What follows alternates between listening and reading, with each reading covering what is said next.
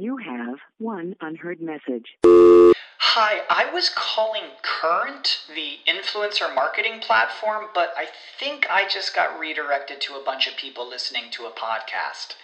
Well, anyways, I was calling Current because I was told they could help get my brand set up on TikTok Shop and even build out an affiliate program of content creators promoting my brand and even have those content creators go on live streams and promote my product there.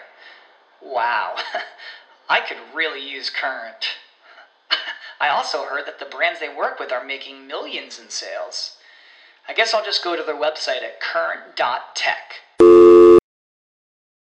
At Hyland, we're all about celebrating little wins and little ways to innovate digital processes.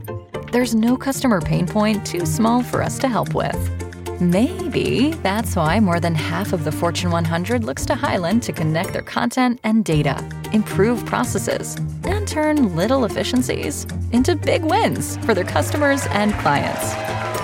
Hyland, intelligent content solutions for innovators everywhere at hyland dot com. Adjacent. You're listening to the Sports Adjacent. Okay, I like that. I just learned something new today. Adjacent. With Jason Leisure and Russell Dorsey on the House of El Network. We're doing everything I dreamed of as an adjacent. Zoom etiquette or video conferencing etiquette. Like, allow the person to choose to turn on their camera and whatnot. I hear you, but I don't think anybody's getting on Zoom thinking it's not a video call. Uh... Are you is are you telling me that you do this? What was you're that on dude? Zoom calls, like, and you have your camera off and you're just nude? What was that dude that got uh, fired from yeah. the New Yorker? Jeffrey Toobin, I think. Yeah, from, uh, was it C N N or the New Yorker or both? What, yeah. what were they calling him, Lubin Toobin? that man, that man logged on and logged in on the Zoom call. He was getting busy on there, and I'm not laughing because that's terrible. That's just kind of funny. Oh, it's funny. It's funny, and then you have to go on T V and explain what happened and then apologize for it. But imagine, why don't, imagine go wait, wait. Imagine going on C N N and trying to explain that. Like, yo, listen, got on the Zoom call, uh, got that feeling, and went to work. I, I'm not even. I, I thought they were a bit too harsh on him. You you so you don't think that he should have gotten fired for that? No. This I'm so worried about your opinion on that, coupled with the fact that you want a little heads up when the camera's like, I don't know if you understand. That is funny, Tony. Come on. What now. What you're dealing with here? I mean, Zoom. No, no, no. What you need what to treat. I'm listen, I'm telling you right now, mm-hmm. at least at least as it pertains to Sports Adjacent L L C, and this would be helpful advice to you in your other mm-hmm. endeavors too. Treat treat these like in-person meetings yeah, when bro. You're on Zoom, okay? So don't log, don't log on not wearing pants, Tony. No, that's that that is a good practice to have, but no, no, no, I'm no, doing, no. There's no but. No, it, no, there the isn't a but. Let me expand the conversation. This is what I do. Expand conversations. All right. Expand right to the H R office, too. What I'm Hopefully doing that's the only thing expanding. Is offering a bit of grace to people. He thought his camera was off. He thought he was in a private moment. It just no, so happened didn't. that he the camera wasn't off. In a private moment, would we be bashing him? No, no. Exactly.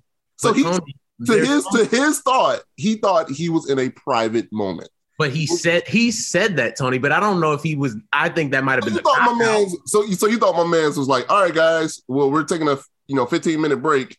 All right, let me just whip it out. Like, I don't think like who thinks that way? He had this There's job out here now. so many no, years. Come on. He had this Tony's position for so many years. He he thought today was gonna be the day that he was going to do what he was going to do. I don't believe that. That's Tony's not logical. Right. Tony's right about that part of it, but it's an accident that you can't allow to happen. Here's my thing. Like, but I think two things can be right at the same time. I don't think, I think he purposely did that. I think you know how the hub works. You should know how Zoom works. That's this my was, argument. This was near the beginning of, of Zoom conferencing. And he's an older gentleman. You know, this is No, no, beginning. I reject I that. I no, no, no. I, I totally reject that. No, I know that Thanks. Zoom is new. But video calls, FaceTime's been around for like ten years. Right. Google Meet. Yeah. All that stuff. No. Skype. Zoom, Zoom acts like they invented video conferencing, and we're and we're glad to have Zoom. You know, we're in business with Zoom. We use Zoom. We have a subscription to do our thing here. And if they want to advertise, that'd be great. But Zoom, you didn't invent video conferencing. They didn't. But again, I don't think that was purposeful. That's not what a logical person would do when they have a job and a, a very fairly public job, too. Like, don't I don't get, think he was out here. Here's my thing, though. You don't get to choose what offends me. So if you whipping your meat out on Zoom offends me, I'm going to H R. Like, I'm sorry. I'm sorry. It's an accident you can't have happen. I agree. Like I, I don't. I think that's a but one. Major point of accident. But I'm not saying he shouldn't be punished for the accident, but it was an accident. So I don't think he should. He wasn't fired. Ultimately, he wasn't fired. He just had to come on T V and and and, and apologize for it. I so do think that. I think that's a bigger punishment than like. I think having to go on T V and say, "Yo, I was I was going to work on Zoom." I do think that's more embarrassing. Therefore, I think that's an appropriate punishment. Yeah, shame should be the yeah, punishment, not, not anything, you know, taken away of his jobs and opportunities. Like shame should be the is the justified punishment. We spent way more time on this than we should have, and I can't believe I'm about to start the show by reminding you one more time, Tony. Do not get on a Zoom call unless you are fully dressed. Okay, treat it like that. Also, Welcome to Sports okay. Adjacent. Welcome to Sports Adjacent. Don't where we have sit, sit down, Tony. I don't know. Sit down. Nobody needs to see what pants options you had on. Yeah, you know, I don't, I don't need the proof. For a second there, I was concerned because I'm H R at Sports Adjacent right. L L C. Yeah. So what, might is, is this your new thing, Tony, that you want to derail every time I try to start the show? Uh, no, I just okay. like the, how we do the show. You know, we smooth yeah. a little bit. We get getting the vibe, get lubed up. Lubed, okay. you know, no, oh, no, we not. Whoa, Tony, we not no. Getting, see, still going. Jeez, what's that's why we don't let you start the show. You come here talking about getting lubed up. No. We need to don't go to a fine. Either, Tony, stop. Russ and I have discussed a fine system for him, which is mostly just to um, make Russ feel a little better. I mean, I'm talking like nickels and dimes probably, but at least Russ, when when Russ, Russ is usually the one that writes Tony's check. And if Russ could, instead of writing for the normal amount, write such and such amount and forty-three cents, I think Russ would feel a little bit better about that. It'd be a small price to pay for his sanity, um, but it'd be well-deserved. So Tony, let me, let me start the show, please. Do you mind? Yeah, yeah. I think, Can I start I think, my show? Can yeah, I start we got our show, up. mine and yeah, Russ's? We're cooking with gas right now. Okay. You, you yeah. know, I need you to stop saying lubed up and doing that little body roll. Well, he said cooking with gas. It was better that time. Welcome to Sports Adjacent, where we have a very strict policy about nudity on Zoom calls. And uh, Tony, you will be dismissed if you don't follow it. I'm Jason Leisure, my co-host, Russ Dorsey, coming to us live from Cincinnati, where he is covering the Cubs. Sad slog to the end of the season, and our producer who, uh, you know, the definition of producer is someone that enhances the show, uh, but Tony will do whatever he considers his job to be today on our show. Welcome. I have a question. Am I the littest producer in sports content creation? Uh, I mean, I don't know who else is out there, mm-hmm. but, but from those that I know, I think you, you do outstanding work, and you push conversations forward. Maybe not in the way that I, we always want, but what, what, you definitely. What compliment is he forward. fishing for here, though? He wants to. He wants us to say that he's the the best content. No, no, leader, just just leader. the litest, okay. just the litest, the most lit. Yeah, I want to um, be the most lit. How is that defined? Um, act, this this could be actually a segment. What does that mean? I think there's no, I know what that word means, but I think there's a lot of, I think it covers a wide range. So how are you defining it in this case? Um, probably essentially what Russ was saying, just, you know, push guys. All he did was repeat it back to you. Okay. Yeah. No. Conversations forward and, you know, in, in uncomfortable spaces. This is like if I uh, was asking my wife if I'm more attractive than movie stars. No, I don't, I don't think you're the littest sports uh, producer in the entire country. Nah, man. Do you really come in here thinking that of yourself? Yeah. You, don't you, you got to? I, I agree that you should. I like. Okay. I think you think that you're the best at what you do, and have. You that should think that, even if uh, we don't. No, I agree with it. I agree with okay. that. All right. Okay. Wait, I'll ask Tony this: in the battle of the Gills mm-hmm. between you and our our good friend, friend of the show, Billy Gill, mm-hmm. who's more lit? Ooh, I think I think I'm more lit. I think Billy plays it super safe on everything. Um, I'm I'm here to be the littest. I don't. Oh, think, I get it I now. So lit means lit means wild and completely irresponsible with no thought to consequences of any kind. Well, then, yes, you are. And on that note, I'd like to thank Obvious Shirts, our sponsor. You can get over there and get some Sports Adjacent merch. Our T-shirt T-shirt collection is over there. They've got lots of Bears, Cubs, all kinds of stuff on there, too. And I uh, always want to remind you that you can get ten percent off your entire order by using promo code adjacent ten. And they already have free shipping. So ten percent off plus free shipping. Pretty good deal over there at Obvious Shirts for us. I want to ask you guys, since the last time I've saw, however you guys been, Tony, I, Tony, I heard your girlfriend's voice for the first time mm-hmm. uh, on a recent podcast that you did. And would it offend you if I said your girlfriend sounded fine on the podcast? So I want to congratulate you on that. Was this was this was this recent or was this like? Because I had a, a, my ex girlfriend on a podcast. No, no, no. This was the one that came out like uh, over the weekend. Oh, okay, okay. You and uh, Ronji and Roki, which you can okay, also get yeah. on uh, the House of El Network. Yeah. Um, Young Steph, I definitely heard Young Steph's voice. I'm like, all right, Tony, I see you.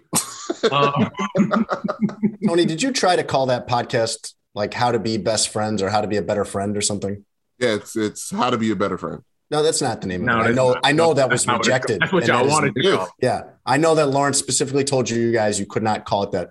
How did you come up with such a bad name? Somebody that creates podcasts for a living and understands this medium better than, you know, the, the littest podcast producer mm-hmm. in the country, as you think of yourself. Mm-hmm. How did you come up with something that is almost a complete sentence for the title of your show? Well, it's uh, it's multi-layered there, Jason. Um, see, what we what we try to do in the creative arts is give people multiple things to feast on. And the How to Be the Better Friend podcast, as I like to call it, it's not the is name of it. A layered piece, Jason. Um, it's a long name for a podcast, by the way. um, it's, it's extremely long to annoy the audience, obviously. Um, oh, always a good goal, always a good ambition uh, when you're uh, trying to market something to people mm-hmm. is to uh, irritate the heck out of them mm-hmm. while doing so. And it's layered because as you hear our conversations amongst our friend group, you will learn how to be a better friend through our friendship. Are there instructions on the show of how to be a better friend, or you guys just hang out on there and then that's what you call it, How to Be a Better Friend? Yeah, we just hang out and then okay, hopefully right. you can get the vibes on how to be a better friend. But we Learn have we have questions. We have questions we ask each other, you know, in terms of like, ah, I wonder what this makes me a good friend, or me doing this makes me a good friend. So ultimately you will learn. It comes out sp- sporadically every weekend, sporadically. So just look for that on your House of Bell feed. Shout out to uh, my guy, Chris Ronji and uh, Melissa Rikitis. So we've never, I've never met uh, Roki before, but she's funny. Um, so that, that's how, yeah, that's how Tony's week went, you know, swell. Tony was on the, uh, the internet, you know, doing what Tony does. So I always know Tony's in a good headspace when I see him. Who runs that show, by the way, Tony? Who, who's in charge of that show? Um, I think it's Chris Ronji. Okay. But, and how does how does he handle all of the things that you do here that Russ and I tell you you can't do? Or are you just like, exactly like what was that? He does it exactly like us. Like, what are you okay. thinking right now? So you're constantly hearing on that from someone else is constantly telling you that you can't be doing this, right? Yeah, yeah. Just add them um, to the list of people that are wrong, huh, Tony? Yeah, I just I, look. You're gonna get Tony wherever. You know, you're just gonna you're just gonna have to deal with it. Like, I mean, if you're my friend, you will understand who I am and how I am. And then you just adjust and then everything's fine. I liked that as your friend. I didn't like it so much once it became part of our business. Anyway, Russ, to your question, I've had uh, a very mixed week. It's an interesting scenario for me where I am just absolutely loaded with work. I have so much to do right now. Daily coverage of the Bears. Plus we have to get all this stuff done for the season preview. Meanwhile, my wife and daughters are on vacation in California at the beach. And normally I like that because not that I want to get away from them. I love them. And that's really what I do most of the time is hang out with them. Right. But I also don't mind three to five days of the house to myself mm-hmm. with nothing to do. That it's quiet. It's great. But I'm having to spend all that time on work right now, which is just as well because it makes it easier to get the work done. Um, while they are at the incredible Hotel Del in Coronado, California, a resort, like one of the nicest resorts in the country, I'm here just working sixteen hours a day and taking care of the two dogs by myself. And so the dogs are kind of at a resort uh, right now, provided by me, because taking care of the dogs basically means I work for the dogs. Like, I got to feed them. I got to give them activities like exercise and throwing a tennis ball and, you know, clean up after them uh, outside. And like our, one of our dogs, whenever she wants to go outside, she just goes and stands by the door and barks and stares at me, just like, you know, open the door, dumbass. And I, I don't know if you can tell, but I'm not really a dog person. And that's always confusing to people when they hear that I, I have two dogs, but I'm not really a dog person, um, because I didn't, I'm not the one that got these dogs. So uh, I am here with the house to myself, except for the fact that I am uh, working two jobs between covering the Bears and taking care of these dogs. That's a, uh, that sounds like a long week. Are you a cat person, Jason? No. I prefer my animals to be at the zoo or in the wild. I don't need animals living in my house. I'm with Jason, man. Yeah. Russ is either allergic to dogs or claims that he is, and either one is fine. I'm actually allergic. It's, it's totally fine. I'm actually. Uh, I am allergic to cats, but I would probably tell people I was, even if I wasn't, just to avoid being around cats. Mm. Um, How, how's your week, Russ? I'm not gonna lie to you. It's been a rough one. Um, I have had an interesting week. Um, you lost somebody from the harem? What'd you say? I said you lost somebody from the harem? J- Tony, stop. No.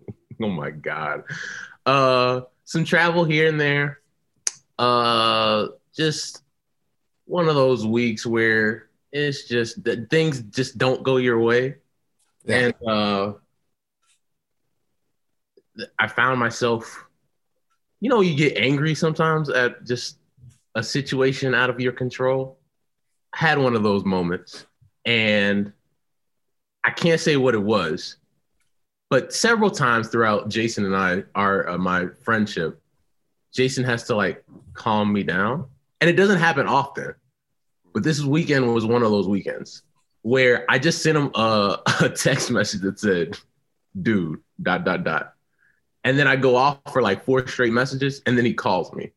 Yeah. And it was so bad that I hate being the person. I hate the person at the airport that like talks on the phone in the line at T S A. Yep. But I turned into that guy because I was that mad. I was so mad that I was yelling in the phone, not at Jason, but with yeah, him. About something else. Right. And then said, hey, bro, give me forty-five seconds while I put my phone through the uh, machine to scan it. And then came back and then went off again. So it was a uh, it was an interesting week. I'm the uh, I'm the Jack Haley to your Dennis Rodman. Are uh, you guys too young to get that reference? No, I, no, I, I got it. I got it. Thank you. Um Jack Haley was a, a guy who, for those of you who don't know, this is like twenty-five years ago. And I can't remember how much they covered this on The Last Dance. Uh, Jack Haley, unfortunately, no longer with us. He died in twenty fifteen. Uh, otherwise, I'm sure he would have been really an, a very interesting guy to talk to about The Last Dance. Um, but he was a guy who, who barely ever played. And but his job was basically there. Everybody kind of thought his job, and he was he always bristled at this. Everybody kind of thought his job was to calm down Dennis Rodman. Mm. When Rodman would get a little too uh, Rodman-y. I I wanted to, you know, talking about this, uh, you being the Jack Haley to my Dennis Rodman, I want you to describe for, for the fine folks out there, like, what is it like when I get in a situation and as Jason, who loves his dogs, just had to get up because the dog started barking. And I know he's extremely uh, pissed off right now. Um But on that note, Jason, tell tell the fine folks out there what it's like when I get in one of those situations where you have to calm me down. Russ, people like you need friends like me, and and vice versa, and vice versa, by the way, because I am very level. I usually can take emotion out of a situation and just look at the concrete facts of what needs to happen here, what did happen, whatever. you know, like we go through some highs and lows since we've gone through some highs and lows since we've started this business. There's right. been some some days and some uh, some days where it was more of a struggle. And you are someone, I think, that kind of rides those waves way up when things are good and kind of get a little down when things are not so good. And I've just kind of like cut through all that. Um, but and so, I, I mean, I think in a way, our friendship makes a lot of sense business wise and personally, because I level you out a lot of times, but there's also a lot of times where your excitement about something, usually in a positive way, gets me very excited about something, kind of like, you know, stirs up something in me that gets me going a little bit. So those, you know, those, those are compatible personalities. I've had this role in other friendships. Uh, that wouldn't surprise you. I, that, when I think of Jack Haley and Dennis Rodman, I think back to my twelve year old little league team, and I was on the Padres. Did you guys have um, teams like that? Were, were you playing for like, you know, major league knockoff teams, or were you playing for like uh, Gill's bail bonds or whatever? No, major league knockoff teams. Okay. I, I couldn't afford baseball. So thank you, Tony. Um, you couldn't afford baseball. It's okay. An expensive sport. I'll, I'll give them that. But yes, and it's not uh, hockey or golf, but okay. What, what teams did you play on, Russ? Uh, the White Sox, the Cubs, yeah. the Red Sox, the A's. Uh, that's it. Like, seems like uh, M L B should have been suing you little jerks for copyright infringement. You suing? You said we're going to sue kids now for? Hey, don't steal. That's a, that's a lesson kids need to learn too. Thank you. Used Thank to get the hats and everything, but we had uh, on our twelve year old team we had this guy Eric Sauer, who was awesome. I mean, this guy went on to be a very good high school athlete, good at football, basketball, baseball, everything. Just great athlete, great athlete, but uh, extremely hot headed. Yeah. Like, man, if he got a called third strike, like, God bless that fourteen year old umpire for whatever was coming his way. And big part of my friendship with him was kind of keeping him out of whatever was coming in those scenarios. And then we had, uh, when I was in college, we had an intramural basketball team. And by the time you've hit that point, like you, you're still, you don't have actual competitive sports to play mm. in college, unless you're a D one athlete. And, and, but you also aren't at that phase like I'm at now at thirty-seven, where if I played in a rec league basketball uh, league, I would, I would understand it's just a game. So you're kind of caught in between. You're taking intramural basketball way too seriously.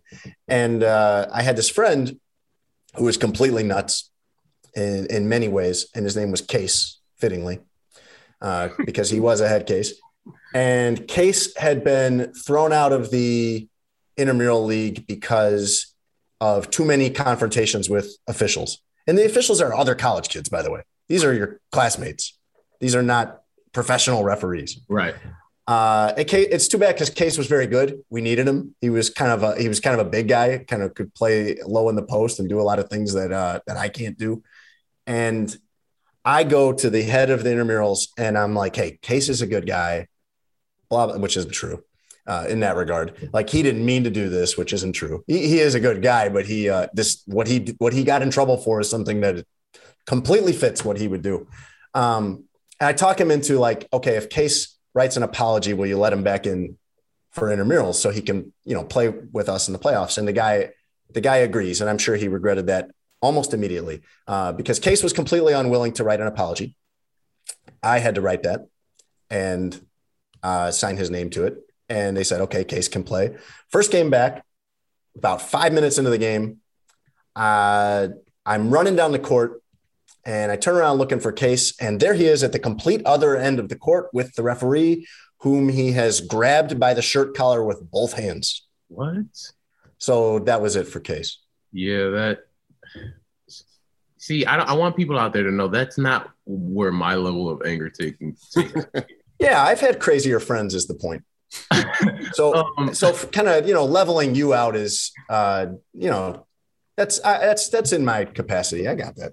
I was gonna say, like, I don't get angry often, right? So if if something gets me up, like, mad, it has to be like almost pretty, you know, pretty serious. And I'm, as Jason has found out, because I tell him this over the phone, mm-hmm. I'm a big respect person, right?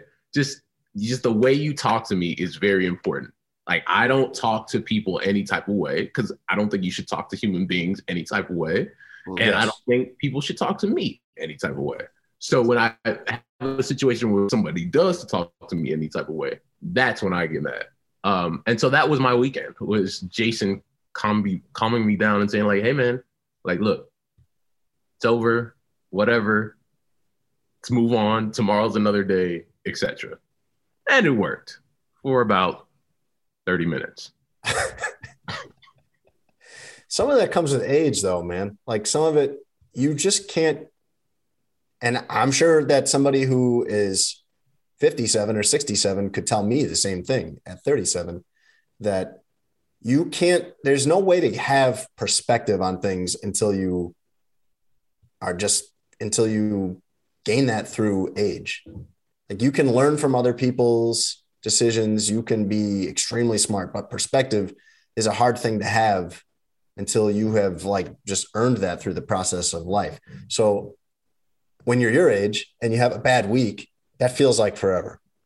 But when you're thirty-seven and you have a bad week, it's just a week. I mean, there's so many weeks. If you have a bad month, that's not really a long time. It feels like a long time when you're in it, but it really isn't in the big picture. We we should change the name of this podcast to Therapy with Jason Leisure. Yeah, or how about uh, How to Be a Better Friend?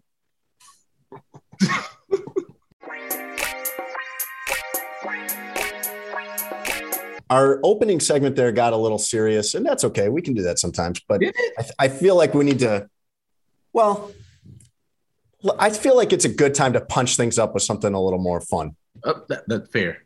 I fair. mean, it's always a good time to do that, but I, I want to talk about celebrity sightings, and I find this fascinating, seeing celebrities do stuff like, like, just like us, just like us normals.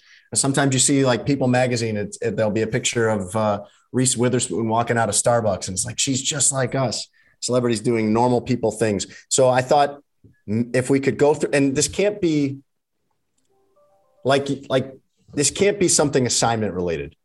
Right. Like, I was assigned at one point to go interview Snoop Dogg. I can't put that on the list, but if I saw Snoop Dogg, uh, you know, ahead of me in line at Target, now, there you go. Now we got something I'm interested in. So let's go through these. Let's see. Let's each come up with five celebrity sightings. And I want you to give them to me from, you know, like, least interesting to most. So you, so it, we, cause we're all, we all covered sports. So it can't be somewhere where we were for work. So, like, you covered LeBron. So obviously LeBron can't be on yeah, your list. Right. And Tony can't say, like, Jim Boylan, his guy. And I can't say, like, Mike Trout or somebody like that. Got right. It. Yes. Thank okay. you. Yes. All I, I'm so wait, glad wait, that you on. mentioned Tony, Jim Boylan. Jim Tony's Boylan cracks me up, man. Tony's celebrity being Jim Boylan is is hilarious. Because I know he loves Jim Boylan, and I know Jim Boylan loves Tony. Yes. Hashtag yes. Thanks, Tone.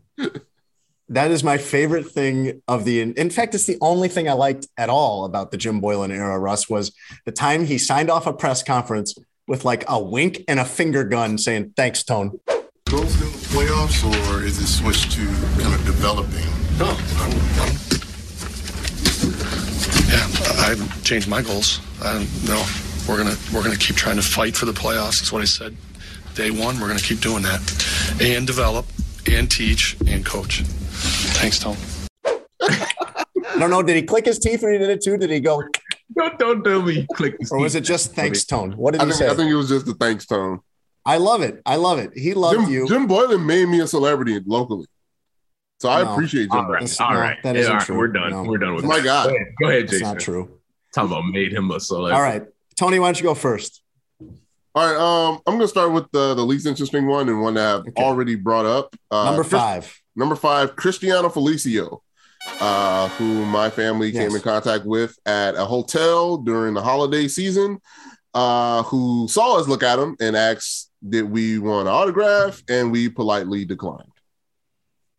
That story is sadder than his stat line. All right, well, number four. All right. Uh, oh, we're not doing five, five, five. We're going straight down the list. Oh, we can do that. We can do that. I was just going to have you run down your list. Oh, okay.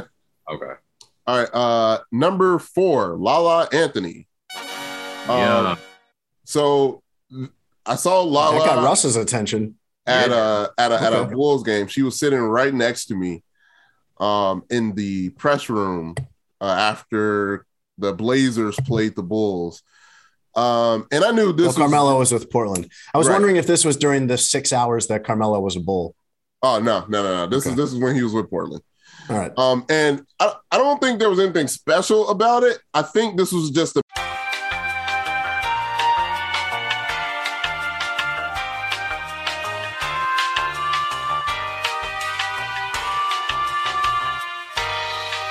Stop! Stop! This is like a this is a repeat offense for you. Yeah, come on. Bro. You What's number three, put Tony? Something out there now. You have to bleep that out because it's not true. It's a rumor. Number three. Well, no, it's Tony. True. Like, number three, Tony. Number three. Number three. Uh, um, the next one is Bob Love. Jeez, man. Hey, I've never Love too. He was running for political office, and he went to my church, but I'm like, nobody's gonna vote for this guy. Like, okay, all right. Number two. uh, number two, the cast of Arrow. I pulled up to my local Portillo's, and there they are, all the major characters of the show Arrow, um, in line because Comic-Con was that week, and they just pulled up to the Portillo's. What is that? Arrow, the show? Yeah, I've never heard the of it. Show on the C W. C W, Green Arrow? No, no, you saying the name of it over and over again doesn't help me know what it is. What okay, right. Well, I can't I can't go into further detail. All right. All right. That'll be a segment for another day. Go ahead. Uh, and number one, Dan Gilbert. Oh, that's your number one? Yes, that is my number one. Oh. Um, because I felt closer to him in that brief interaction than anybody else on my list. Uh, because I peed next to him. Wait, cat, wait, hold on, hold on. The Cavs owner? Yes. Oh, was it in a bathroom at least? Yes, it was just me okay, and him. All right. Uh, it was during the draft lottery in Chicago. Okay. Uh, and it was just me and him in there. And uh, he, I said, "What's up?" And he said, "What's up? How you doing?" And uh, hey, we peed I, next to each other in uh, silence. I, I thought you were coming with some heavy hitters, and you talking about some Dan Gilbert because you peed uh, next to him. Now, were you talking to him? I peed while next to a billionaire. What do you? What? Do, hey, have you peed next to a billionaire? I mean, I've peed next to Actually, a billionaire. Though? Well, one of mine is close to that. Uh, were you talking to him while you guys were both peeing? Uh, did I say what's up? No, no, no, no, no, no. Um, he was okay. wrapping up. I was just getting started. So in that brief space, I said, "What's up?" What What hand motion are you making during this? What just uh, that, you know. Just the two things passing by each other. We're like ten minutes into the show, and you've done so many things that have disturbed me on the video. Like we're actually almost forty minutes into the show, but it's cool. Okay, go ahead, Russ. Um, I, I so yeah, my number five. I, I'm gonna get R. Kelly out the way because I yeah. How many of these are R. Kelly related? Because we've covered a lot of your your crisscrossing with R. Kelly. Just over just the years. One. I mean, as as the city of Chicago knows. He, he's been out here. Um, R. Kelly, number five on the list. Uh, let's see, how many? One, two, three, four. I got six. So he, okay, that's fine. I guess he's the honorable or dishonorable mention on the list. Um, yes. Charles Barkley. Well, you got to tell me what, what we. I mean, R. Kelly was at Cracker Barrel, right? Yeah. Okay. And also driving down the street in his uh his Ferrari. Um. So yeah, for those for those who uh, don't remember the episode where we covered this, you were eating dinner with your eating breakfast with your family at Cracker Barrel, correct? And there was an argument between you and your mom over whether or not it was R. Kelly, correct? Yeah.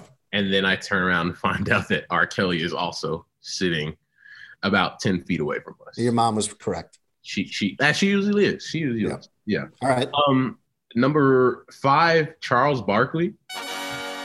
Uh, we were at. N A B J conference in twenty seventeen, um, and we were walking like side by side, and I look up, oh, that's Charles Barkley. Um, number four, D Rose. I saw D Rose just honestly walking down the street in the city. So anytime you see D Rose, It's a celebrity sighting. Just walking around, huh? Just walking around. Okay. Um. Let's see. What order do I want to do these in? Here, I'll swap four and three. Number four is CeCe Sabathia. Um, we were at an event. I wasn't covering it, and CeCe one, uh, CeCe Sabathia was in attendance. Very nice dude. Um, so he's four. D Rose is three. Okay. Number two, one Gabrielle Union. Oh, this is I got a, the hey, story behind it. So I was on assignment for this, but since I wasn't covering her, I, it, it worked. So Tony will probably remember this because he was there. Dwayne Wade's last game in Chicago, mm-hmm. was twenty nineteen, and the Heat were – I think he played really well that game. I think he almost had a triple-double. And uh, go into the – he has his his press conference separately in, like, the little media room, and – I'm I'm dressed very well that day. Like, I never wear a suit to, like, cover something, but mm-hmm. I was like, I'm in the building today. I feel like I need to. Had a suit on, look full good. suit, full suit, look good, okay. felt right. good. And uh, as we're having the press conference, I feel this presence behind me, and I didn't know who it was or what it was, but I'm like, something's changed here. And so. Uh, I, I like I asked D Wade my question. He gives me a really good, thorough answer, and I'm just like, yeah, I did that. And I don't even cover basketball. And uh, I do happen to turn around and kind of see like who's behind me, and I see one gorgeous woman by the name of Gabrielle Union. And the best part about this story, for me anyway, is that the one time I've ever been in the same room as Gabrielle Union, mm-hmm. I not only asked a great question and got a great yep. answer. But I looked and smelled great in front of Gabrielle Union. So in okay. her mind, I don't know if she knew who I was. She probably does. But it's just like, whoever that guy is, he looks and smells great. That's great. And she's delightful. We should get her. We should try to get her on the podcast. Do you know her like that? Where you- I don't know. No, no, no. I don't know her like that. But we could send a message or something. You covered Dwayne for a long time. You think we could D-Wade on here? Well, we already tried and uh, didn't get any response on that, so it's not promising. All right, that's cool. That's cool. As much as uh, he's probably got a little more free time now that he's retired from basketball, though he does seem to be hosting everything. Oh, yeah. Everything. Uh, I don't think he's waiting around for us to invite him on a Zoom call with uh, you, me, and Tony. Fair, fair. Number one. Nor is his wife, by the way. Bishop T D Jakes. Uh, I was down in Dallas during college, and I was at a Starbucks uh, chilling with some friends, and one Bishop T D Jakes walks in. And I'm just like, that is T D Jakes. So that's my list. There you go. Not bad. Uh, number five, I saw Chris Bosch, which is not that interesting because I covered him, but it is interesting because it was at a P F Chang's in Indianapolis. Okay. See, that's what I like about these. Uh, number four, I saw T V dog trainer Cesar Millan. Do you know who that is? Tony probably knows who that is. I do. Saw him at J F K mm. with uh, walking around with two dogs at the airport, big dogs. Mm-hmm. Uh, I've been on an elevator. These are separate instances, so I kind of combined these into one for number three. I've been on an elevator with Bill Murray and Drake. Ooh. Not not at the same time, mm-hmm. but uh, I feel like it's every Chicagoan's birthright to have some kind of interaction with Bill Murray. Yeah. Um, I was at the – you don't like Bill Murray? How do you not like Bill Murray? Everybody likes uh, Bill Murray. I like Bill Murray. Come on. But I'm going to refrain. Russ. I kind of agree. What's wrong with Bill Murray? I think it's too much at times, and I feel like he's putting on. At Hyland, we're all about celebrating little wins and little ways to innovate digital processes. There's no customer pain point too small for us to help with. Maybe that's why more than half of the Fortune one hundred looks to Hyland to connect their content and data, improve processes, and turn little efficiencies into big wins for their customers and clients. Hyland, intelligent content solutions for innovators everywhere at hyland dot com. When you need mealtime inspiration, it's worth shopping Kroger, where you'll find over thirty thousand mouthwatering choices that excite your inner foodie. And no matter what tasty choice you make, you'll enjoy our everyday low prices, plus extra ways to save, like digital coupons worth over six hundred dollars each week. You can also save up to one dollar off per gallon at the pump with fuel points. More savings and more inspiring flavors make shopping Kroger worth it every time. Kroger, fresh for everyone. Fuel restrictions apply. Mm-hmm. That's the most disheartening thing you've ever said on here, and it's a long list. Um, I was in an elevator at the twenty twelve N B A All-Star game, I think. It was in Orlando. Whichever one was in Orlando, that was the one. And I was in an elevator with Alex Rodriguez. And just not, not we weren't like hanging out. Uh, but I... Anytime I'm in these situations, I like to try to like kind of sneak a photo with my phone. I've gotten really good at these creeper pics. And then I send it to my brother and it just like entertains him to no end. And so I send him this picture that I kind of like discreetly snapped of Alex Rodriguez in the elevator. And my brother points out that the person standing behind Alex Rodriguez is Drake. That's a good story. My question was, who is that? Of course. I, I did not know. I don't, how big was Drake in twenty twelve? Probably pretty big. He was still pretty big. Like still one of the biggest yeah. superstars in the world at that time. Yeah, artist of the decade recently. I know, I know he's big now. I know he's big now, but I'm asking, had he made it at that point? Yeah. Like, okay. So that's on. I mean, he wasn't as big as he is now, but he was still a pretty big superstar back then. Yeah. I mean, that makes sense. That adds up for me. Uh, I once exited a porta potty, and the face standing there waiting to use it next was Tiger Woods.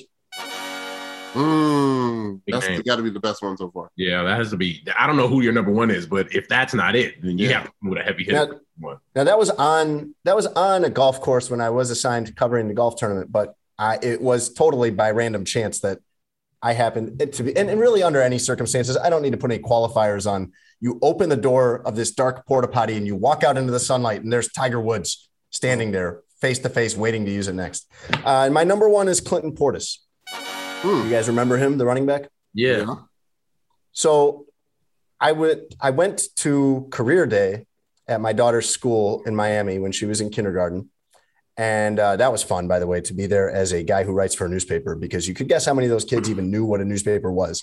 Um, when I was in the Just class and I... I'm assuming. What? Just your kids, I'm assuming. Just my kids. And my kids, yeah. My kids, uh, my there's a video of my older daughter, Grace, going on a rant about, you know, well, let's not get into that. But anyway, I walk into this room full of kindergartners and I say, do you, do you guys, anybody, do you know uh, what a newspaper is? And one girl raises her hand, shoots her hand up and goes, yeah, my grandpa reads that. I hope your grandpa lives forever. Uh, but anyway, we're sitting in the library, all the parents, all the dads and moms that came in for career day. I'm sitting there with uh, this guy and I start, you know, just making small talk with him. And I'm like, well, uh, you know, what are you here to do? What's your job? And most of these people here are doing cool jobs. Like I'm there to talk about covering the Miami Dolphins. And uh, on my walk into the building, there's like, you know, uh, a SWAT truck and a fire truck and somebody came there in a helicopter. Like, uh, damn, I, I'm walking in like, yeah, I'm the real hero here. Because we're seat, we're just seated next to each other while we're waiting for all this to start. And I'm like, well, what do you do? And he's like, oh, I work in media. And I'm like, oh, really? And so we start talking and he's like, yeah, I, I do radio. I'm like, well, what do you, what do you mean? What kind of, where do you do it? And what kind of radio do you, he, he ends up telling me he does uh broadcasts for the Washington. And, you know, through like twenty-five questions, about twenty-three more questions than it should have taken, I realized this is Clinton Portis, the former N F L running back. Should we put redacted over uh, the Washington football team's name in that? Did, oh, did I say the name? You did. Yes, bleep it out, please. That's out of habit. This just got awkward. Fun segment.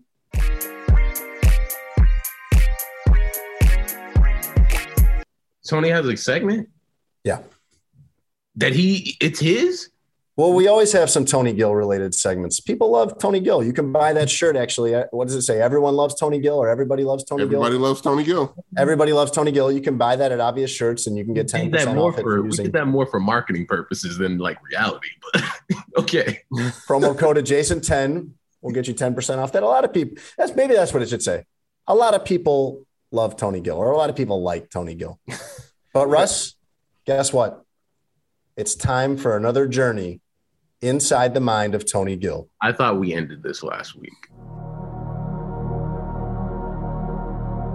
Now it's time to enter the mind, mind, mind, mind of Tony Gill. I'm a bit more complicated than that. The inner machinations of my mind are an enigma.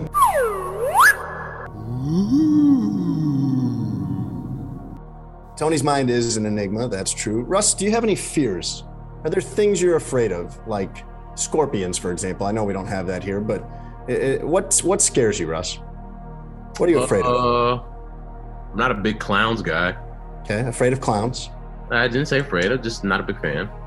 And I think that's code for being afraid of them. I'm afraid of uh, never earning my father's approval. Anyway, Tony has a fear that comes up every time he goes to a baseball game.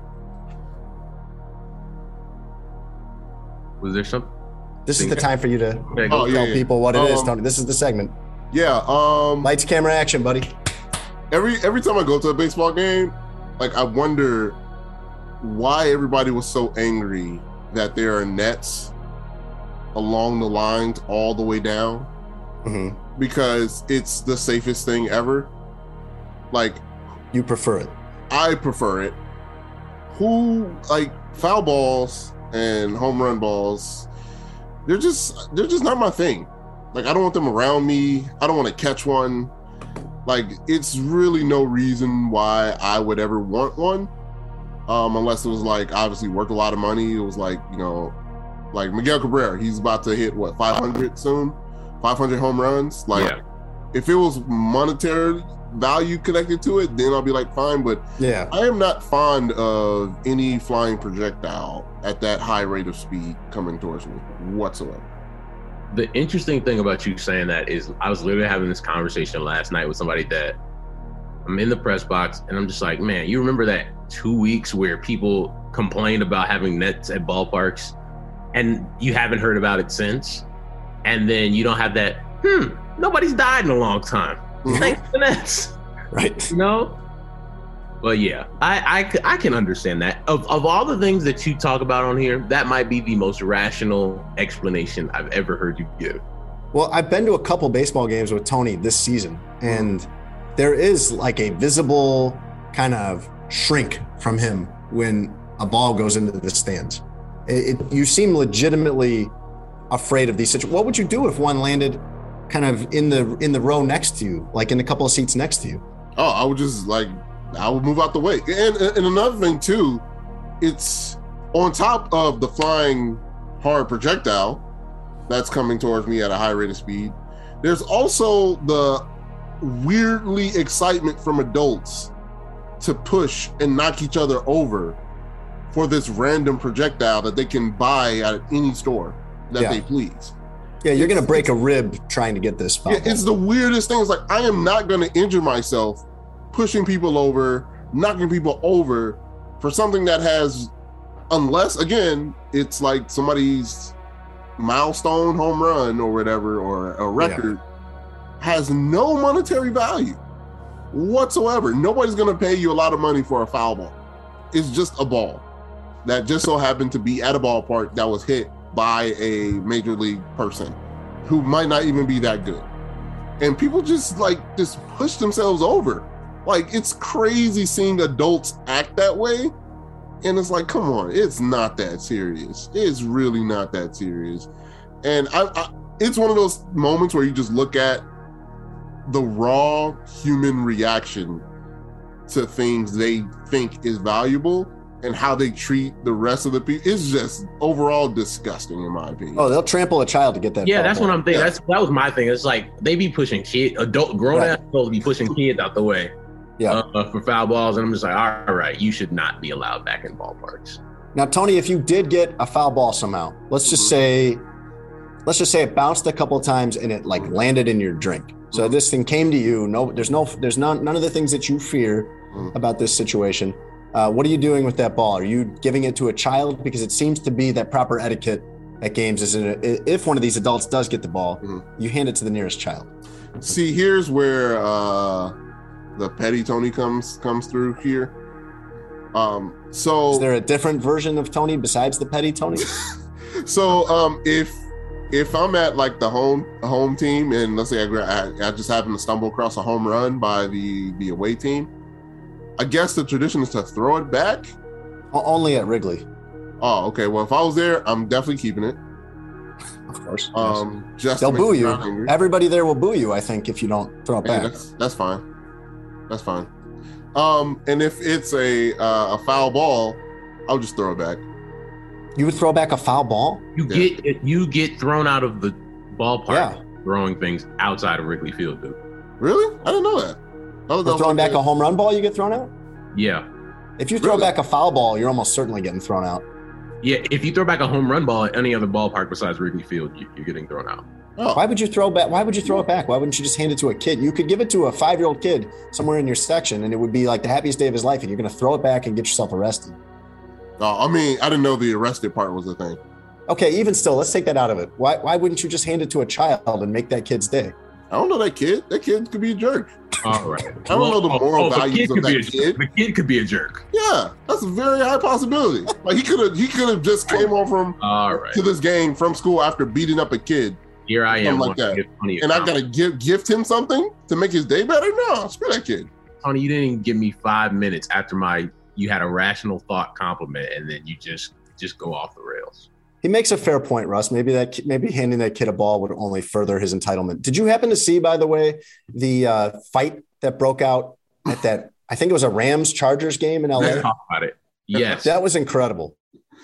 And, and there is there is so much video. Like, thank God for twenty twenty-one and iPhones. All of the people that worked so hard to create the internet and cell phones and all this technology, and we are using it for what it is meant for. We are using it for the important things in life, like getting, Russ, multiple camera angles on this fight in L A. The the best part is the lady that ignited all yes. the fights. She was just like, all right, how, you could see her face. She's like, all right, how do we get this fight popping? And she's like, all right, I got this full, yes. full thing of Pepsi. Let me toss this joint real quick. And yes. then people just start swinging.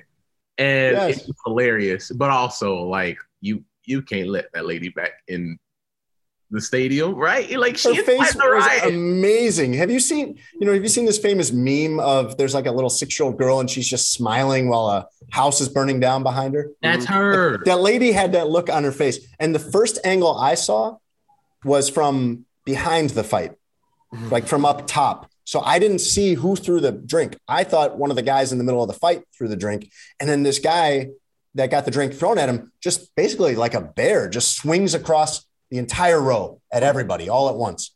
But then I came across this other camera angle, and it's this woman lobbing a, a full Pepsi into the middle of this thing like a grenade, and then smiling and walking away. But no, it, it's it, but it's like it's the turnaround. Like she's up there, she's yelling with everybody else, and then like she has this moment where she like turns around and you see her yes. mom. Yo, how can we really get? Right now? Yeah, that's right. She goes like, looking for something, what, what and it's a do? Pepsi. And she's like, what, what, what can, what can I throw? What can I throw? What can I throw? Pepsi, boom, and then all hell breaks loose. I like the Three Stooges swing where he just slapped, like got through on all three of them. I, that, I like that. I don't part. know who threw it, but I'm hitting everybody. Yeah. everybody. Um, yep. So that was cool. Um, also, his friend just pushing him into the jumping afterwards was also funny because he's going to look back at that and like, dude, you pushed me into that. Like, what? Yeah. What's going on? He's like, hey, yeah. man. I, everything was happening very- all at once. It's you know, an extremely inconvenient place to have a brawl because of all the seating and, mm-hmm. you know, innocent bystanders and children that are going to catch some of this. Mm-hmm. But the seating and the elevation difference, I, I don't know. Do you want to be, do you want to be on a higher row or a lower row? I mean, what's better? And I, normally you think you want to be coming downhill, but then th- that means usually there's a bigger chance you're going to fall forward into all this. Mm. Once that guy goes down, it, he, when he, and he did, once mm. he went down, it was over for him. Yeah. I mean, it was just a free for all. It was a buffet of people just a hammering buffet him. Of hands. Oh yeah.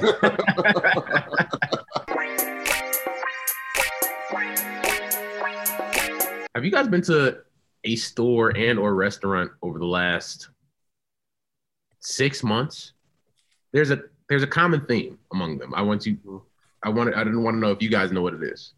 They're all hiring. Exactly right. And it's not it's not just small stores, it's not just mom and pops, it's like big chains like Walmart, yeah. Target and restaurants and and and you know, Whole Foods, like all these different places are hiring. Hotels. Don't, have you found it at the hotels you've been staying at? Because I have. When I've been on the road for the past year, hotels are short-staffed. Nobody has yeah. enough people to work right now. There's they're the they don't have a, a lot of people to do the housekeeping. Like they're short-staffed on that, so they're not doing it every day. Um, so yeah, you notice that a lot. And like you said, like they're the hours are cut short. I've seen that at like places like Starbucks or Panda yeah. Express. They're not opening up the inside because they can't staff it. Uh, and so wait times are longer. I made an online order at a Chicago staple, uh, a restaurant over the weekend. I'm not going to say their name because they don't pay for advertising on here, but uh, you can probably guess what it was. It, it's the place that Tony and I went a couple weeks ago. Why don't you just say the name and then send them an invoice? So we went to Portillo's and they're, they're, they'll have to send us the, the check. Um, and they said, all right, it's going to be ready five fifty-five. And I get in there five fifty-five and there's a line of twenty-five people. I kid you not. And it took me fifty-five minutes to get my food. Yeah. And Jason, you know how I feel about treating people in the service industry. Like there's nothing that they can do about that because they right. didn't choose to not hire right. enough staff and right. didn't choose to be understaffed that day. And there was a guy who was behind me that was just, you know, yelling, what the F is going on? You guys should be ashamed of yourself. Get the manager out here.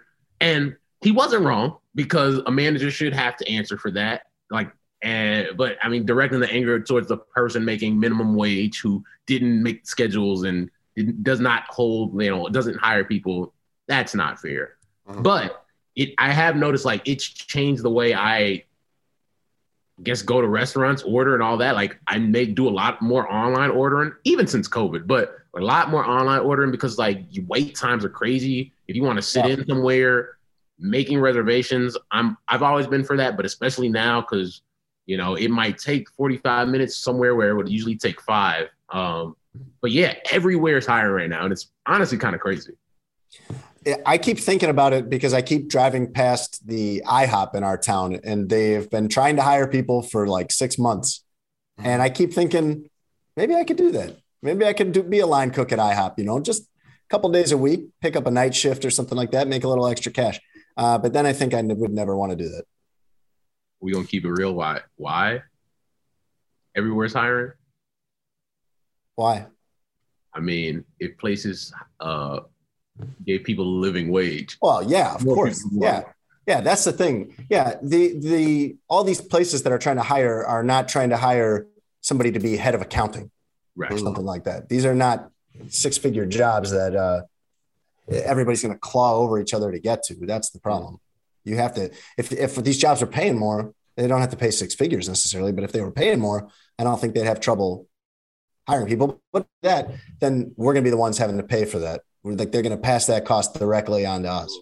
I think that's a cop out for people that don't want to use some of their profits to actually pay people what they deserve. Oh, I'm not making an excuse for them. I'm just telling you what they're going to do to us. Oh yeah, for sure. People.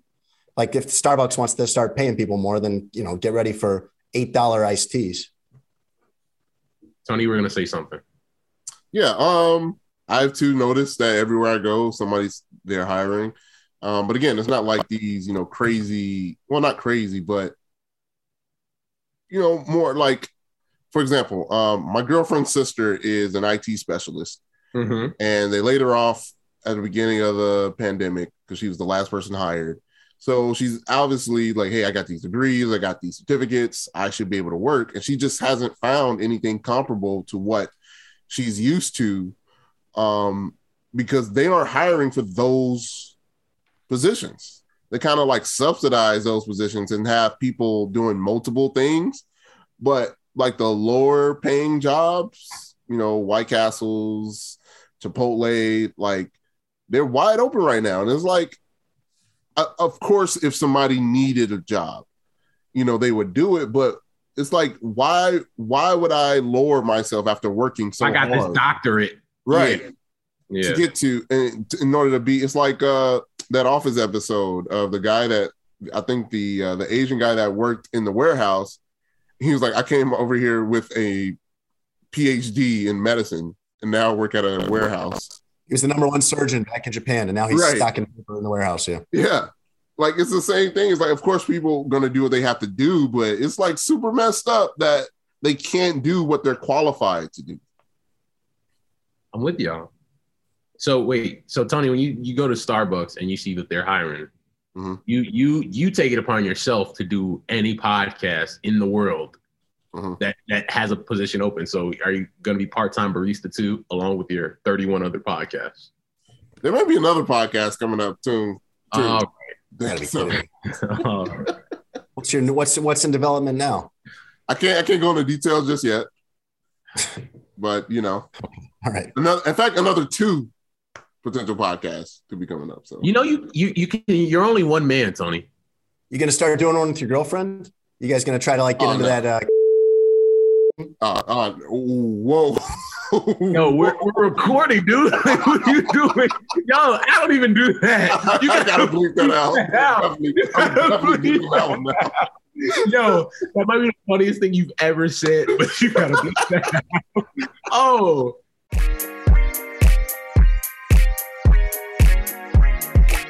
Dennis Schroeder is a solid basketball player. Yeah. And he had the opportunity to re-sign with the Los Angeles Lakers on an eighty-four million dollars extension mm-hmm. that he turned down because he thought he could get one hundred million dollars on the in the free agent market. And honestly, look, you want to bet on yourself, go out there, get your money, cool. And we, we covered last week, people were getting crazy money. Yeah, as it turned out, Uh, Dennis Schroeder did not get one hundred million dollars on the free agent market. He didn't get fifty million dollars on the free agent market. He signed for a one-year deal with the Boston Celtics for five point nine million dollars. Um, that had to hurt. Ugh. Like, that's rough. Like, you had, look, hey, we want you to come back. We love you. We love what you do. We love what you bring. Here's eighty-four million dollars. Come back. Let's run it back. Nah, bro. I can get one hundred mil on the market. And yeah. Like, hey man, God bless, go get it. How long ago was that? The I, I'm I kind of have bits and pieces. I haven't followed it as closely as you have. I mean, was it like was it recently or was it like last year that he had that offer on the table?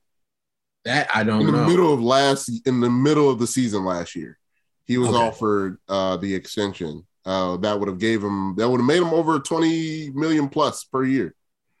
Um, obviously with like some incentives and other stuff like that, but yeah, it was going to be over twenty million a, a, a season for four years. Uh, and he thought that he could get thirty on the open market, thirty per season. Was there a big market for him? Were there other teams? Were there like, you know, terrible teams like the, uh, the Kings offering that his, kind of money and, or what? His stock was certainly going up. Yeah. But no team was going to value him more than the Lakers because he was yeah. working well with LeBron and how they played. Uh, LeBron always needs that secondary guy that can play make when he can't be in the game. And yeah. Dennis was that guy uh, for them. And he was, he was excellent. He was excellent in that role. And they were going to pay what I, I thought was fair. I thought eighty-four was fair uh, for him, but he thought, and his agent thought he could get thirty in the, in the open market. And that ended really quickly. It's not like that's the end of the story for him because he is twenty-seven. I mean, he's still mm-hmm. going to get a chance. We'll get one more.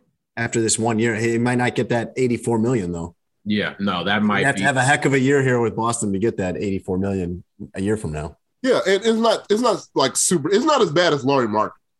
Like, I get taking the chance on yourself and betting on yourself. Like, we've seen successes with that. Jimmy Butler. Um, but we also seen some epic failures.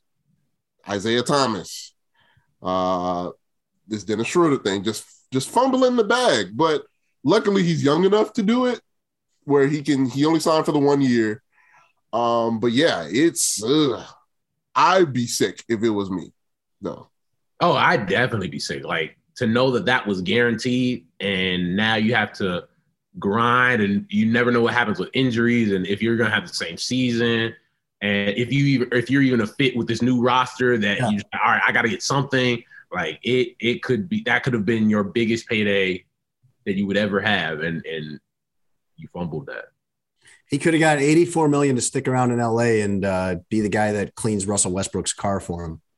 If you're on the Lakers, starting effective immediately, you work for Russell Westbrook. That's his team now. You make him sound like such a bad guy, bro. I like him. He's my yeah, favorite player. You make him sound like he's like this terrible person, and he's not. You know he. You know he thinks that's his team. No. Yes. I think you have a mis a, a misguided view of Russell Westbrook, like most people do. You make him sound like he's like a terrible dude. Don't he's not do terrible. If he's, he's your just... favorite, if he's your play, favorite player, give him the benefit that he's not this terrible dude. But what I love about him is he walks in there and he thinks it's his team.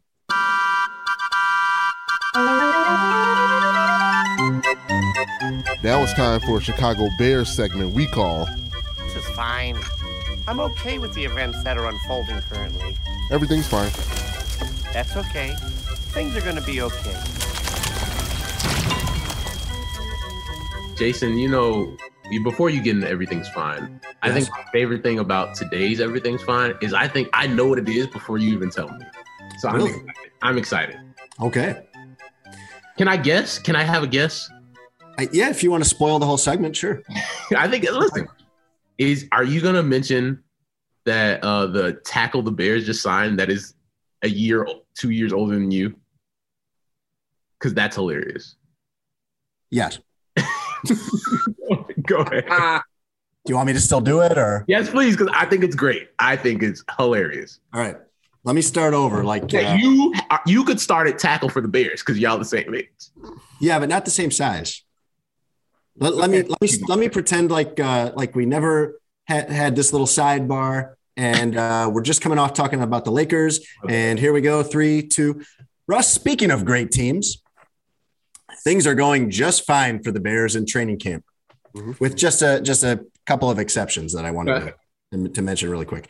Uh, they signed a thirty-nine-year-old out of quasi-retirement to play left tackle. Uh, Matt Nagy refuses to hold a legitimate competition at quarterback. And seventy million dollars pass rusher Robert Quinn is injured again.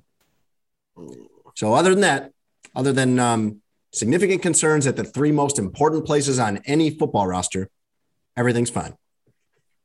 Hey, man, I saw Justin Fields ball out. Everything's fine, man. Yeah, I hope you liked it because uh, they're not going to be letting you have any of that fun once the regular season starts, according to Matt Nagy. Is Matt Nagy going to be Mark Jackson? Is some other coach going to come in here and see Allen Robinson, Darnell Mooney, David Montgomery, Justin Fields, Cole Kmet, and do something with it? I'm scared he might be because I, I feel like he has so many good co- coaching qualities. But I feel like the Trubisky situation scared him, and now he doesn't want to put get put too much on Justin Fields too early, and I, I that's fair. But at the same time, if he's better than the guy that you brought in and wasted money on, and and you know that's no disrespect to Andy Dalton, but sorry, I, I I'm good. Like I want to see the Ferrari unleashed. I uh, I hope not. I, I hope not. I, I like Matt Nagy.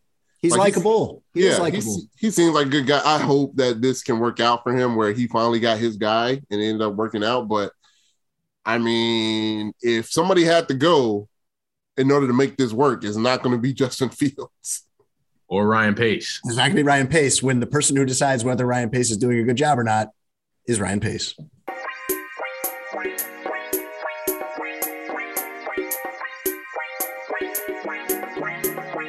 Today, we missed a ton of things, man. Did we?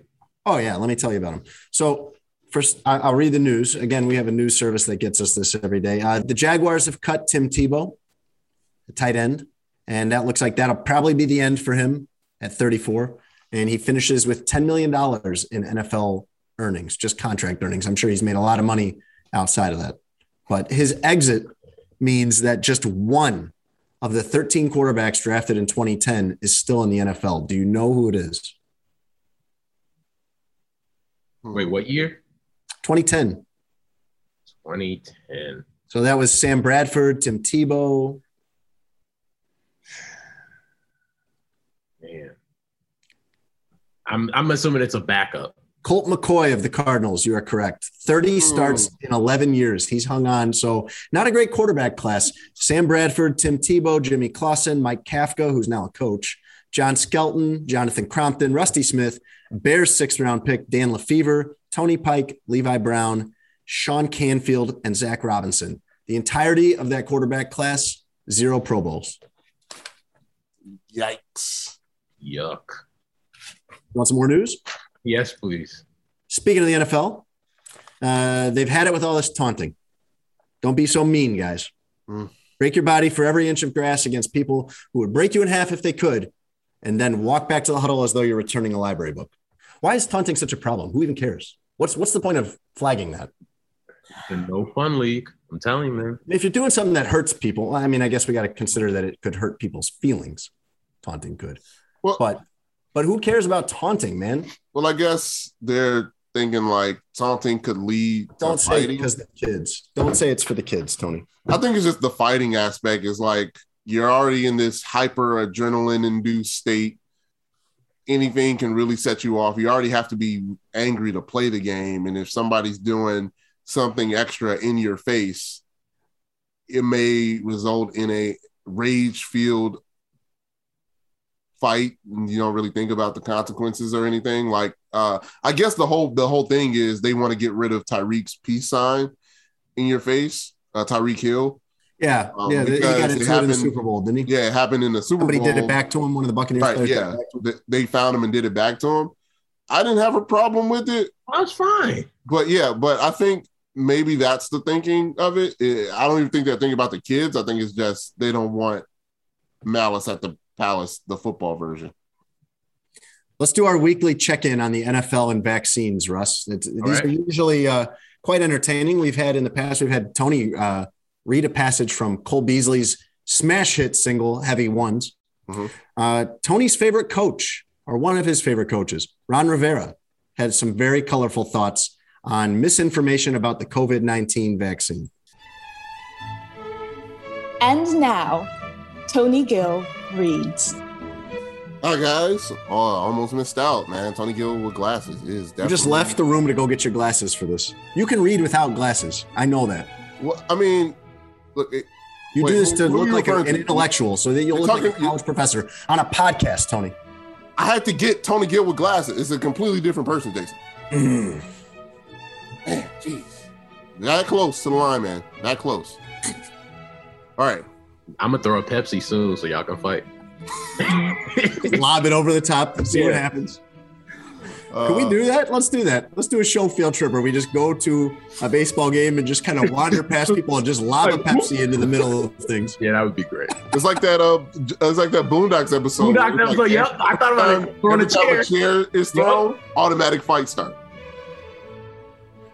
All right, guys. Here we go. Ron Rivera to Sports Illustrated. You've got some, quite frankly. Whoa, that's a harsh word right there. Tony, do you not read these before? Do you not read these before? Like I, I send you these that, in the, advance. I think, I think that was rhetorical, and I think the answer is no. Like it's the, the littlest thing to ask of you to just like glance over these before you read them. Peruse, just peruse. Please. All right, try again, please. Okay. You've got some, quite frankly, that are putting a bunch of misinformation out there, leading people to die. That's frustrating to me that these people are allowed to have a platform. And then one specific news agency, every time they have someone on, they say, I'm not a doctor, but the vaccines don't work. Or I'm not a epidemiologist, but vaccines are going to give you a third nipple and make you sterile. Come on. To me, that should not be allowed. This has been a combination of two of our regular segments, Reading with Tony Gill and the N F L and vaccines. Russ, over to baseball. The Field of Dreams game was a big hit. It was. Mostly because they got a really great game. But it was yeah. also, it was the highest viewed game since two thousand five. And I got good news for you, man. I know how much you love Field of Dreams and talking about Field of Dreams and your Twitter being flooded by Field of Dreams. You get to go next year, buddy. Cubs and Reds, Field of Dreams, twenty twenty-two. Ooh, yeah, great. No, no, no, no. Okay, so I can tell you don't understand. Uh, the field butts up against a cornfield. No, I saw. Okay. It's... It's based on this movie that came out like before you were born. Also, how, how is this helping with young people? I mean, that's great that they got the ratings, but I, what baseball needs to do is draw in young people. How is drawing, how is uh, mimicking and recreating this movie from nineteen eighty-nine going to draw in young people? And by the way, like great that you did it once, but I don't know that this is going to be so interesting to be an every year thing, like the way those outdoor games are in hockey. Right. I, and I, and I, I was talking about my dad actually um, the other day. Like, I think, Was your dad into it? Your dad is the right age to be into that. Well, I mean, well, here's the thing. Like, I think it was great. Baseball got it right. They had a great game that held people to the end. You had the dramatic Tim Anderson walk-off homer. It was awesome. But I don't know if you're going to get that next year. And I think what's happened with uh, the N H L with the Winter Classic that started out as an every-year thing between two teams. Now they have like fifteen different venues, and sometimes it's hot. You know, you got ice melting and stuff. Yes. So I, and I'm afraid that that will happen with baseball. Like, it'll lose the novelty if you do it every year. So I don't know. You know, for me personally, I'm just like, all right, cool, whatever. But I, you know, we'll see. There's, there's definitely Tim Anderson hadn't seen the movie, didn't care to see it. And I'm I'm pretty sure a lot of the players on the team had no idea about the movie or like what it was. I had no idea what it was. Like, I don't know. I guess it was cool. It's different. It's I different. Guess it's, like, I'm cool with different. It's different. Like, it's like it, it felt visually, it looked like pickup baseball, which is cool. Like if you, if they wanted to do continue to do a thing, how about next time you do like a Sandlot theme? Yeah, so like, they had like James Earl Jones in it. Like backyard baseball with professionals. Right. See, that, yeah. That's where that's where you might draw young people is set one of these up on the beach or set one of these up like on the back bay in Boston yeah. or something like that. Like there's some cool ideas you could do here, but I think pandering by going back to a movie from the eighties mm. isn't going to bring in young people, which is the thing that baseball desperately needs. Also, um, I don't know if you guys had the same uh, thought, but when they saw the promotional pictures and videos of uh, the black and brown players uh, in the field, it was like, yikes. I was like, whoa. Uh, I don't know if they intended it to be that way, but it felt a little slavey for me looking at it. I can assure you they did not intend it to be that way, Tony. Okay.